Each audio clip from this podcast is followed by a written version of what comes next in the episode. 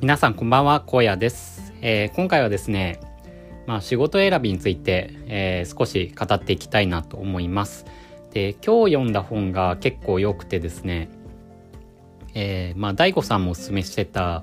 科学的な適職っていう本なんですけれども、あの、鈴木優さんっていう、パレオな男っていう、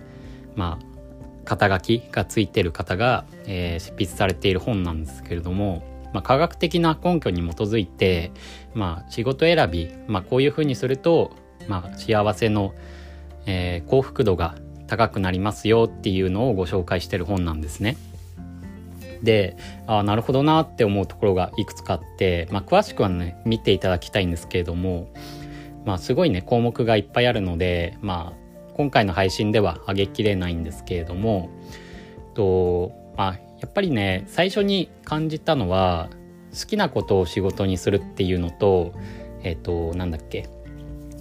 まあ仕事はやっていくうちに、えー、好きになっていくっていう考え方の2通りの人がまあ大雑把にいると思うんですけれども好きなことを仕事にするっていう人はあの最初は満足満足度は高いらしいんですけどその後の1年から5年っていう長期で見た時には幸福度はあのそっちの方ではなくて仕事は続けていくうちに好きになるっていうタイプの人の方が幸福度が高くなるっていう研究結果だったらしいんですよね。これ面白いですよね。なんか、うん。まあ同じくらいなのかなって思ってたんですけど、最近は。まあ実は、その、ね、仕事はまあやってけば好きになるっしょみたいな風に考えてる方がまあ幸福度は高いんじゃないかみたいな研究結果だったらしいんですよね。まあもちろんねあの例外の人もいるしうんなんかみんながみんなね当てはまるかっていうとそうではないと思うんですけどまあ好きなことを仕事にしないといけないって思ってる人は結構多いと思うんですよね。僕もそうだったんですけどなのでそういう人にとってはすごいあの何、て言うか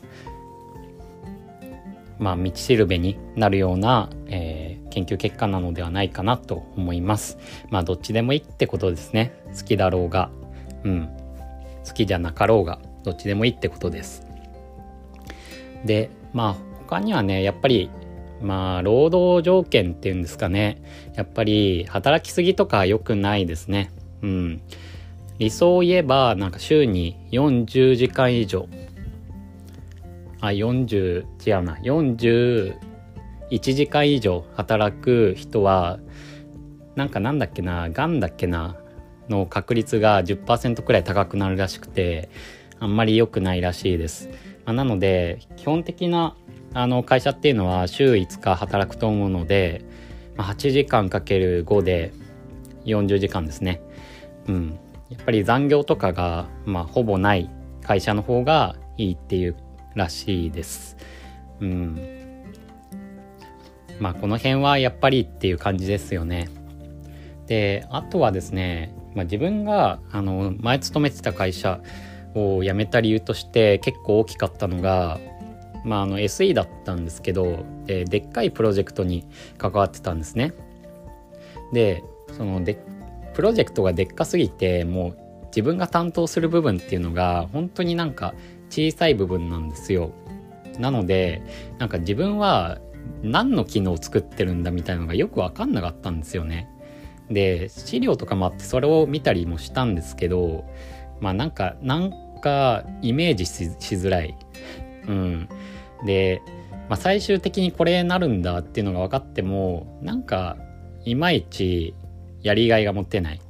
うん。で、なんかね、あの、上司にね、聞いたりしたんですけど、これって、あの最終的に何を作ってるやつなんですかとかね。うん。でもなんか上司もあんまり分かってなかったりとか、先輩ですらも、10年くらい働いた先輩ですらも、なんか結局全体のことってよくわからないみたいな。自分がわかるのは自分が担当してるこのエリアだけみたいな感じだったんですよね。でこの本に書かれてたのは、まあ、なるべく仕事っていうのはもう上流から下流その最初から最後まであの関わる方が満足感高いって言ってるんですよね。これは自分が当てはまったことだなと思って。うん。やっぱり仕事ってなんか自分が何をやってるかわからないと満足感低くなっちゃうと思うんですよね。うん。で、あとこの本にも書かれてたんですけど、まあ自分がやってる仕事っていうのが何に貢献してるのかっていうのがわからないと幸福度が下がるって言ってるんですよ。なので最終的なエンドユーザーとかあとはクライアントの人の顔とかが見える仕事っていう方がのについた方があのまあ事務作業的な裏方の仕事っていうよりもあの満足感は高くなる傾向が強いそうです。うん、